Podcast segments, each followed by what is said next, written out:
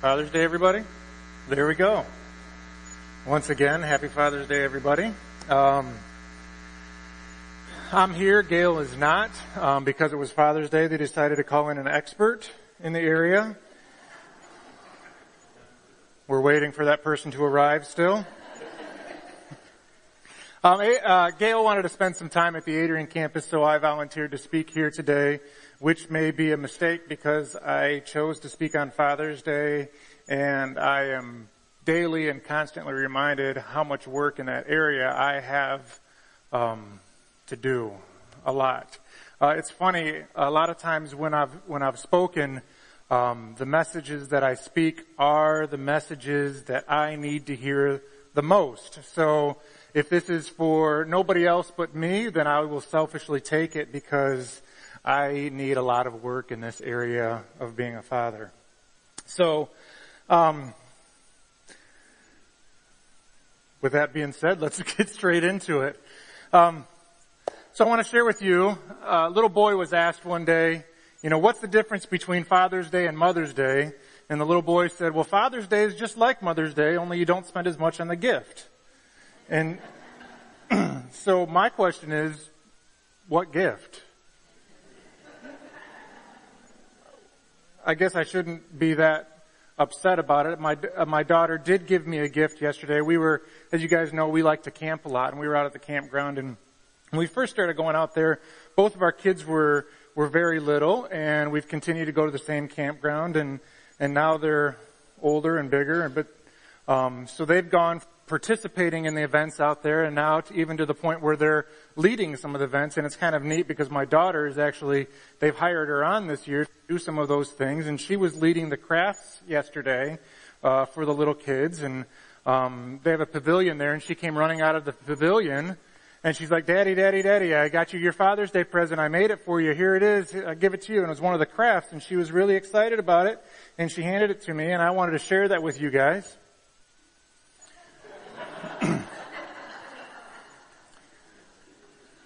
I don't know if you can tell, but it's supposed to be me. I said, thanks, hon, for reminding me how much of a monkey I look like. And she said, but daddy, I tried to make sure to include all the gray hairs in your beard like you have. My Father's Day gift. Gray hair. Mo- monkey impression. So there, so there you, you know, I mean, let me say, this is coming from somebody that's going to be a freshman in high school next year. So now you see why I have so much gray hair and look so monkey-like. But I'm going to keep that right there and treasure that for the next couple minutes. Um, Mark Twain said, when I was a boy of 14, my father was so ignorant I could hardly stand to have the old man around. But when I got to be 21, I was astonished at how much he had learned in the last seven years. Do you remember that of your dad? Um, Bill Cosby, who I know is not necessarily the most popular person right now, um, he wrote, now that my grandfather is a, is, or now that my father is a grandfather, he just can't wait to give money to my kids. But when I was a kid and I asked him for 50 cents, he would tell me the story of his life. How he got up at 5 a.m. when he was 70 years old and walked 23 miles to milk 90 cows. And the farmer who he worked for had no bucket, so he had to squirt the milk into his hand and then walk eight miles to the nearest can. All for five cents. The result being, Bill said, I never got my 50 cents. But now he tells my, he tells my children every time he comes into the house, well, let's see how much money old granddad has for the wonderful grandkids. And the minute that they take the money out of his hands, I call them over to me and I snatch that money up from them because that's my money, says Bill. Came across this um, little little uh, thing here. It's called "The World According to Dad," and so these are some words that most dads have probably uttered at some time or another to their children. And dads, this is going to require your participation. I want you to raise your hand if you've ever said any of these phrases and be honest. This is going to hurt me more than it hurts you. Thank you. Only one person, only one dad in here has ever said that. This is, okay, raise your hand if you've said that. How about this? Quiet, I'm watching the ball game. Oh, a little bit more honesty as we go on. Um, don't forget to check the oil. Any dad ever said that? All right. Bring back all the change. How should I know? Ask your mother.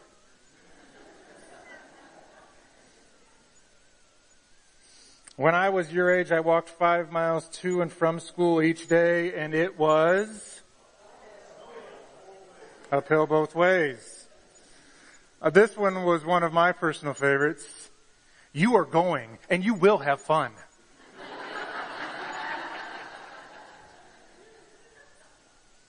Probably my second favorite. Who's paying the bills around here anyways? Anybody ever said that one? Get your feet off the furniture. Your mother will kill you. No dads have ever said that? Okay. Get down from there before you kill yourself. Wait, on second thought, go ahead. Anybody ever say that one? Quit playing with your food? Be quiet. Can't you see I'm trying to think? All right. All right, so, yeah. Oh, I know we've said this one. I'll even let you finish it. I wasn't asleep. I was just resting my eyes. And I suppose that as we go on in fatherhood, we could probably come up with some more quotes to add to that list because we know that being a parent and a father can be a very interesting and trying experience. Someone once said that parents spend the first part of a child's life urging him to talk and walk and then the rest of the childhood telling him to sit down and be quiet. I remember when my children started walking, a wise older lady said, are your kids starting to walk? And I said, well, they're trying. She goes, trip them. I said, what? She says, trip them. And I said, well, what do you mean? You'll find out, she said. Yeah, I found out. Um, there was another father who said to his daughter, what's wrong, Judy? Usually you talk on the phone for hours. This time you only talked 30 minutes. How come? And Judy replied, well, it was the wrong number. I remember when I was in college, I wrote a letter home to my parents, said, please send food packages. They only serve breakfast, lunch, and dinner here. Um, so as we know, are you guys laughing at that one? so as we know that both parenting and fatherhood is oftentimes a real trial and yet even a real blessing. And, and group, we're here today to worship God and we're here today to honor Him, but we're also here today to honor our fathers. So that's what today's all about. And, and I don't have anything super in depth for us today, um, but I'm hoping that some part of this, that the Holy Spirit would use to touch you. So as we worship the Lord and as we honor our earthly fathers and as we do both of those things, um, I, as I was preparing, I had two statements come to mind um, for today's talk. Um, first would be fathers that potentially hurt us and fathers that were a blessing. And you know, we saw up in the video today that one way or another our fathers have an influence on us. And sometimes that is through hurt and sometimes it is through blessing. So let's talk about both of those.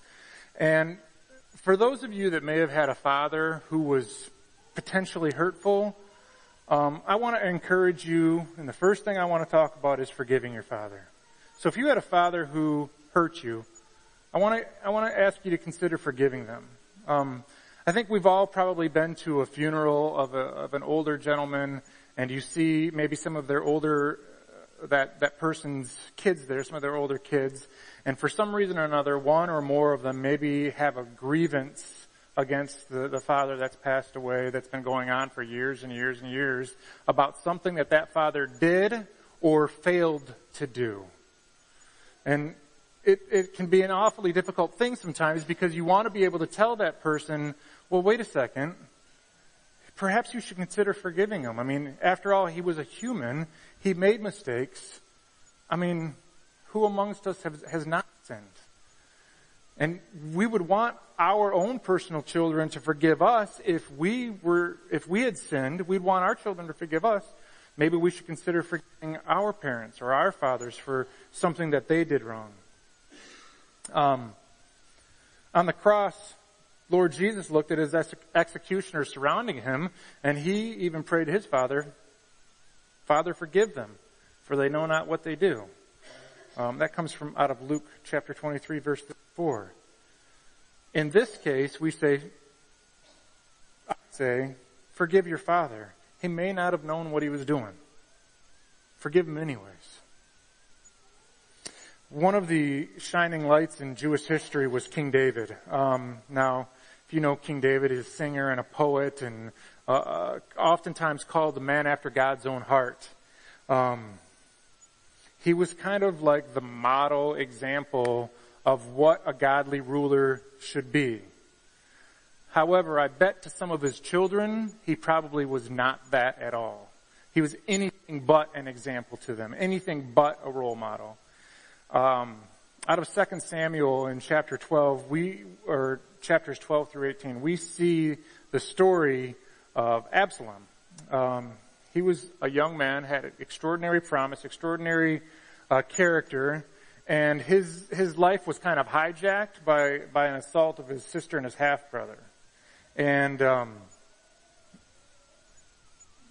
when when Absalom saw that his father David wasn't going to do anything about it, he kind of took matters into his own hands. And then and he ended up killing Amnon, which was kind of like the perpetrator in there. And then he fled for his life, knowing that David would probably come after him and, and would be enraged and punish him and punish him. Um, but even in that situation, David kind of stood by and kind of passively stood by and did nothing. And then that too caused Absalom to become enraged with his father David and, and, and, and eventually, um, led to this full-scale rebellion, um, to overthrow, overthrow the throne uh, King David's throne and seize the kingdom, and then eventually resulting in his own death. But I bet, and that's kind of long story short, but I bet that Absalom ha- had the thoughts in mind about his father David, about what a terrible father David was.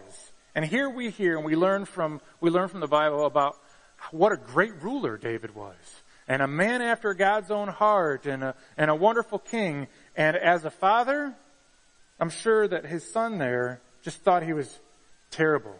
I'm sure we can probably hear, even hear him muttering a phrase like, oh yeah, what a godly man. Ooh, after God's own heart, huh dad?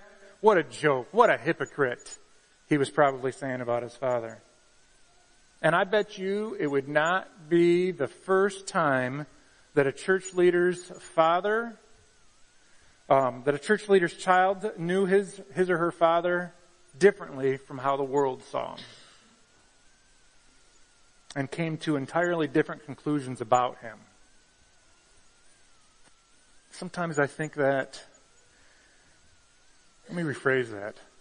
A lot of times I think that in my own life how will my children view me as their father versus a man outside of the home that maybe other people view me? Perhaps there's people in here today that say, oh, Patty, you know, he's such a great guy, or he does this, or he does that, or whatever. Would my children say the same thing? Hmm. Probably not. And that scares me. And that hurts me. And more so, it probably hurts them. And we wouldn't fault them for thinking that way. We wouldn't fault, we wouldn't fault Absalom for, for his anger. He had every right to be angry at, at David. But what we probably wish for is that Absalom would have found it in his heart to forgive David. That's what I wish for. That he would forgive his father for the wrongdoings in his life so that he could be freed from that hatred and that and that um, resentment and that anger I bet that if your father had done something to you, and I, and I, I'm not trying to play counselor here at all because I don't know everybody's situation. And everybody has to make their own judgment on what they do. But I bet if your father, if there was some anger or hatred or bitterness built up towards your father, your father would probably wish and hope and pray that you may forgive him too. So if that's your case, I would encourage you to do so. And, and, and some reasons that I, that I would ask you to possibly consider forgiving your father is first, he's human. Uh, he's prone to failure. Um, he falls a great deal short of perfect. According to Romans 3.23, we've all come short of the glory of God. And Psalm uh, 103.14 reminds us all too well that, that um, it reminds us all too well that he, that God himself knows our frame. He's mindful that we are but dust.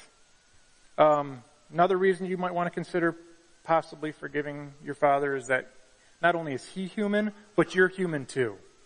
And this means two things. First, you're a lot like your dad in the way that you're flawed too. And being human, you're going to require an extra dose of grace at some point in time in your life too. And you'll need that in order to be able to forgive him. Another reason is your, your father is the product of a flawed world. And he's the product of flawed parents as well. I think it's easy to, to believe that our fathers chose to be an alcoholic, chose to be abusive, chose to be um, demeaning, chose to be um, w- insert whatever. But if we if we think that, if we believe that, we're trying to hold him totally responsible. But we need to remember that he was a child once too. And God, only God alone, he, only God knows the extent of, of how your father was damaged due to his parents and their failures or his, his worldly environment or however the world impacted him. So just remember that he's a product of a fallen world too.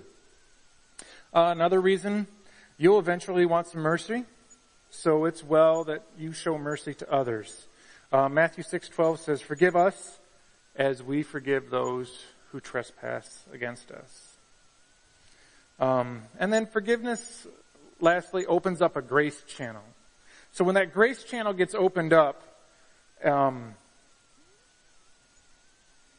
it allows that resentment to be washed away. It allows that daily supply of God's grace that you'll continually need. Um, Pastor Gary Inrig writes, um, forgiveness is ultimately an act of the will, not a stirring of the emotions. For a Christ follower, follower, it's a choice to obey God and to let it go. This is an inward choice that produces a declaration given, a promise spoken. I forgive you. When I speak these words, I declare that the issue between us is dead and buried. I'm saying that I will not rehearse it review it, or renew it. When it comes to my mind, I will take it to the Lord and at the foot of the cross, not to you. This reminds me a lot of when I get into an argument with my spouse and we're bickering back and forth with each other, which I'm sure we're the only ones that have ever had that happen. And eventually it comes to a point where one of us finally surrenders and says, that's it. I give up. I give up. I surrender. I give up. And that like, that like surrender, that forgiveness opens up that channel of grace. And it's like, it just kind of comes flooding in. It just kind of, it just kind of, that act of surrender just kind of opens up the grace gates and tears down any walls that we built or we let the enemy build. In my house, we call that being more mature. So, I don't know who's more mature. Okay, so anyways, that's kind of the hard part of this message is forgiving. But let's think about the flip side of this. How about celebrating our fathers, thanking our fathers? Um, so I want us to think about some of the things that we should say, thanks dad. And the first one is thanks for material provision. Um, in 1 Timothy 5 8 it says, if anyone does not provide for his relatives, and especially for his immediate family, he has denied the faith and is worse than an unbeliever. Wow. That's kind of powerful, isn't it? If a father does not provide material, materially for his family, food, clothing, shelter, so on, then he's denied the faith of Christ and is worse than unbelievers. Why would such a father be worse than unbelievers? Why would a father like that be worse than unbelievers? Because even unbelievers do that. Even unbelievers provide for their families. In my personal life, I'm, I'm kind of fortunate that my father is still around. I remember as a child, my dad always providing for me. We were not, by any standards, poor at all. But we weren't well off by any means either. I do remember times, very vaguely, um, when I was young, that it was all my parents could do to put the next meal on the table. And I remember the years and years and years that, that dad took a second job where he drove um, AA um, patients to their meetings in the evening, and that would mean that he didn't get home some evenings till after midnight. Wouldn't even see dad those days. Um, I remember times when um, or I can't remember any times growing up when dad ever took a sick day, even when he was sick. I remember our family vacations as kids always consisted of um, someplace in Michigan and a leaky tent, while my friends were going off to far off magical places. Um, I remember loving every minute of it too. I remember when we were kids, Dad got us involved into karate class, and um, there was a time we wanted to go to the national championships, and these took place in Arkansas. And we had to find out a way to come up with the, the money to, to get us there and to participate in hotels and gas and food and stuff like that. And we literally spent every evening, every weekend for months upon months upon months sorting through paper different colors of paper and different types of paper that dad got from, from where he worked so that we could take that paper to the recycling plant and get paid a penny a pound for it. And I remember we still have pictures of our entire two car garage being filled from wall to wall, floor to ceiling of boxes of paper that we had to sort in order to take to get recycled for a penny a pound, mind you. I I thought, hey, we should wet down the paper before we take it. It'll weigh more. But we never did. Um, in order to, to be able to pay for, for us to go there. And it, it, it all paid for a trip to Arkansas. So do I think that my dad provided for me? Yeah, I do. I don't honestly ever remember missing out on anything. What about your dad? Did he provide for you? He probably did. I think we need to thank him for that. If he's still alive, thank him. If he's not, at least give thanks to God that he did. There's this um, preacher, Boyce Mouton, um, out of Carl Junction, Missouri. He said these words about his grandfather, which I think are appropriate for today. Um, Boyce said, "My grandfather came from Kentucky. He married a Kansas girl. he married a Kansas girl, then settled down in, an in Indian territory, which later became Oklahoma. They had 16 children. It had never occurred to my grandfather that the government should take care of his family. That was his responsibility. He was a law officer before statehood, but became a sharecropper in order to feed his family. Their poverty did not discourage him from the personal pride of caring for his own. He raised his children without the benefit of electricity or running water. He died without ever having a driver's license. His children, nevertheless, grew up to be hardworking, patriotic, and devout. I'm confident that in spite of his poverty, he did a better job of providing for his own than anyone else could have. So let's thank our fathers for material provision. Let's also thank them for faithful instruction. Uh, Ephesians 6 4 says, Fathers, do not exasperate your children. Instead, bring them up in the training and the instruction of the Lord funny how I've heard this from my wife before. Um, we as fathers, we instruct our kids about many things. Um, my dad used to say to me, he always called me Pat. Pat, pay attention to what you're doing. I don't know why he always said that to me. I find myself saying that to my son. Don't you pay attention to what you're doing? Can't you see that you're spilling that all over the side of the bowl and it's going on the table and, and now it's all over your hands and then you just walked it to the trash can and it spilled all over the floor and you're, just watch what you're doing. Like they did it on purpose. But dad, if I was watching what I was doing, I couldn't have spilled that all on purpose. Just in order to tick you off. Um, so now with my kids growing up, I find myself saying the same things to them. Especially like being a teacher, one of the things that I say to them, don't be afraid to ask questions in school. You're never going to learn anything if you don't ask questions. Maybe you've instructed your children in some wise ways, the same way that your parents have, or your parents had instructed you. Like maybe perhaps you've said something along the lines, well, I don't care if everybody else is doing it. You're not going to. Dads, have you ever said that one? Why do all the dads then look at their sons? Um, so fathers have given all kinds of instructions to their kids, things of school, work, relationships, so on and so forth. Um, there was this one man, he said of his father after he passed away, more memorable, more memorable than my household responsibilities were the endless streams of corrections that came my way.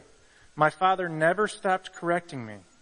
Just a short while before he had passed away, he looked at me from his hospital bed and said, why don't you get rid of that belly?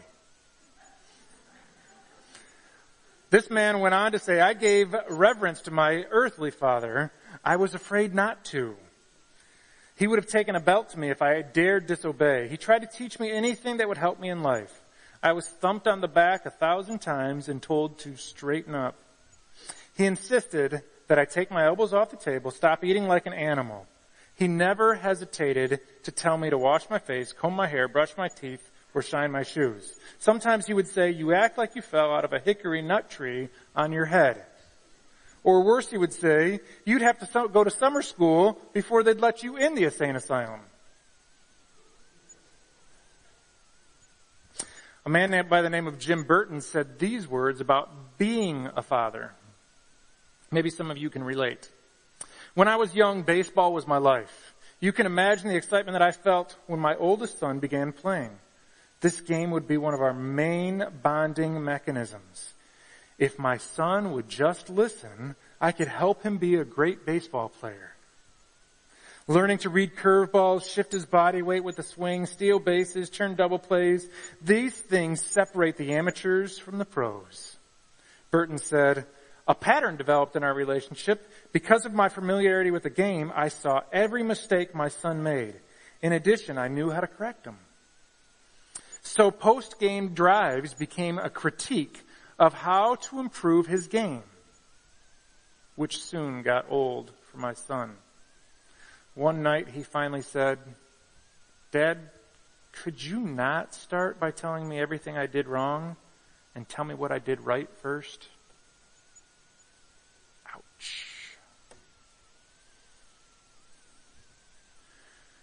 Fathers, faithful instruction is important, but we have to be careful how we deliver it. That's something that my wife has been instructing me on lately. It's not what you're trying to teach them, it's how you're delivering it. She says to me often, it's your delivery. It's your delivery. All criticism and no praise is good.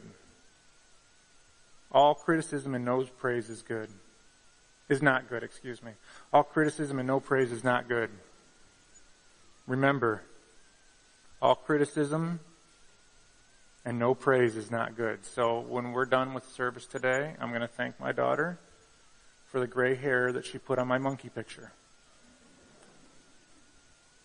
And I will not criticize that. So let me ask you the question. Are you a coach or are you a critic? Remember in Ephesians 6 4, Paul had said, and I'm going to read from a different translation now, don't keep on scolding and nagging your, nagging your children, making them angry and resentful. Let me give you this sad confession of one father. This struck me hard when I came across it. I took my children to school, but not to church. I, t- I taught them to drink, but not the living water. I enrolled them in Little League, but not Sunday school. I showed them how to fish, but not be fishers of men. I made the Lord's Day a holiday rather than a holy day. I taught them that church was full of hypocrites and made the greater hypocrite of them and me. I gave them a color TV, but provided no Bible. I handed them the keys to the car, but not, did not give them the keys to the kingdom of God. I taught them how to make a good living, but failed to bring them to Christ, who alone can make a life. Faithful instruction, dads. Faithful instructions. Let's thank our fathers for faithful instruction. And let's thank our fathers for a godly illustration. and what I mean by this is a godly illustration for life or a godly example for life. In 1 uh, Corinthians 11, 1, Paul said to the, to the church in Corinth, um, who, were, who were like his children in faith, follow my example as I follow the example of Christ. Now I want you to notice here, Paul didn't say, do everything I do. Paul said, do everything I do, which is Christ-like. Or follow the example of Christ. Paul wasn't perfect. And dads, neither are we.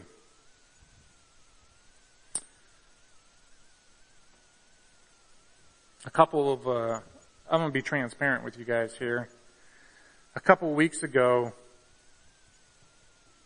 a couple of weeks ago, we as a family had gone to, had gone to Lowe's to get some, to get some supplies for things we were doing around the house. And, um, I got frustrated pretty quick with trying to find them as I typically do and I got frustrated because I didn't have my glasses and I couldn't read what the product was saying. And I got frustrated for this reason and for that reason and for the other and I'm not saying being frustrated is an excuse. I'm not making an excuse, but I allowed myself to, let's say, use a, a naughty word into Lowe's with my frustration which my daughter promptly heard and my wife pointed out. and I obviously was not a very good example because a couple days later she said, well, I guess it, my daughter said to me, well, I guess it's okay to say that stuff now if you're angry and Lowe's, right, Dad? Okay. So point well taken. So maybe I'm not always the best example but it doesn't mean that I stop. It doesn't mean that I stop going for that godly illustration. There's some things in my life, there's some things in your life that I don't want my children to do, and I'm sorry when I've given them that bad example. But on the flip side, I think I've done some good things, some godly things, some Christ-like things, which I hope that they copy from me. I hope that they copy that from my life. And one of those most important things that I hope that they copy from my life and that I think that maybe you would hope that your children would copy from your life is loving people. One man said to his father, once when I was a teenager, one man said of his father, once when I was a teenager, my father and I were standing in a line to buy tickets for the circus. Finally, there was only one family between us and the ticket counter. This family made a big impression on me. There were eight children, all probably under the age of 12. You could tell that they didn't have a lot of money. Their clothes were not expensive, but they were clean. The children were well behaved, all of them standing in line two by two behind their parents, holding hands. They were excitedly jabbering about the clowns and the elephants and the other acts that they would see that night. One could sense that they had never been to the circus before. It promised to be a highlight of their young lives. The father and mother were at the head of the pack, standing proud and as tall could be. The mother was holding her husband's hand, looking up at him as if he was, as if to say, you're my knight in shining armor. He was smiling and basking in pride, looking back at her. The ticket lady asked the father, how many tickets did he want? And he proudly said, please let me buy eight children's tickets and two adult tickets so I can take my family to the circus. The ticket lady quoted the price to him. The man's wife let go of his hand. And her head dropped. And the man's lip began to quiver. The father leaned a little closer and said, how much did you say? The ticket lady again, she quoted the price. The man didn't have enough money. How was he supposed to turn to his family and to his eight children and tell them that he didn't have enough money to buy tickets to take them to the circus? Seeing what was going on, this man says of his father, seeing what was going on, my dad put his hand in his pocket, pulled out a $20 bill, dropped it on the ground. And the man said of his family, we weren't wealthy by any means. Dropped it on the ground. Then my father reached down, picked up the bill, tapped the other man on the shoulder and said, excuse me, sir, I believe that you dropped this. Believe that this fell out of your pocket. Of course the man knew what was going on.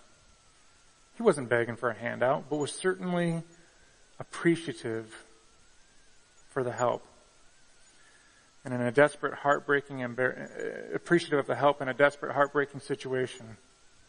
He looked straight into my dad's eye, took my dad's hand in both of his, squeezed tightly under the $20 bill, and with quivering lips and a tear streaming down his cheek replied, thank you. Thank you. This really means a lot to me and my family.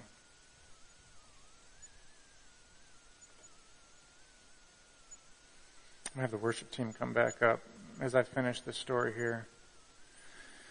So the man telling the story about his father said, after that, my father and I, we went back to the car. We drove home. We didn't go to the circus that night, but we didn't go without. What a father was that man. What a godly illustration of Christ was that man.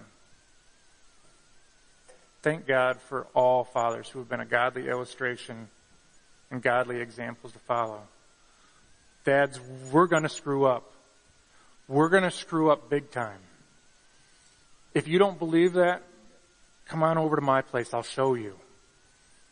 But we're gonna make mistakes.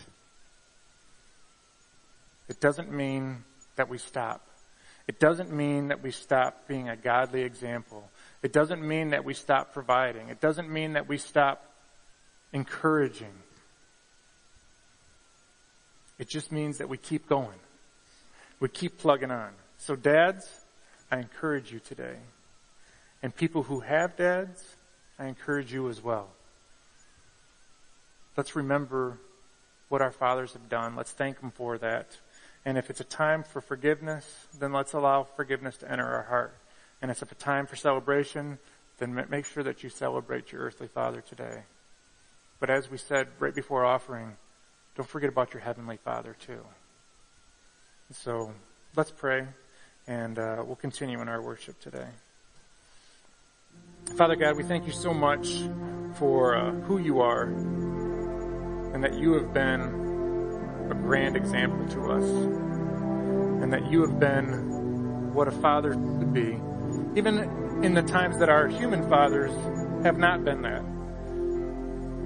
Father God, we do thank you for our human fathers. We do thank you for our earthly fathers. And even though they make mistakes, as we all do, we just give you praise for them. Lord, as we get ready to sing this next song, first line of it starts with to the fatherless.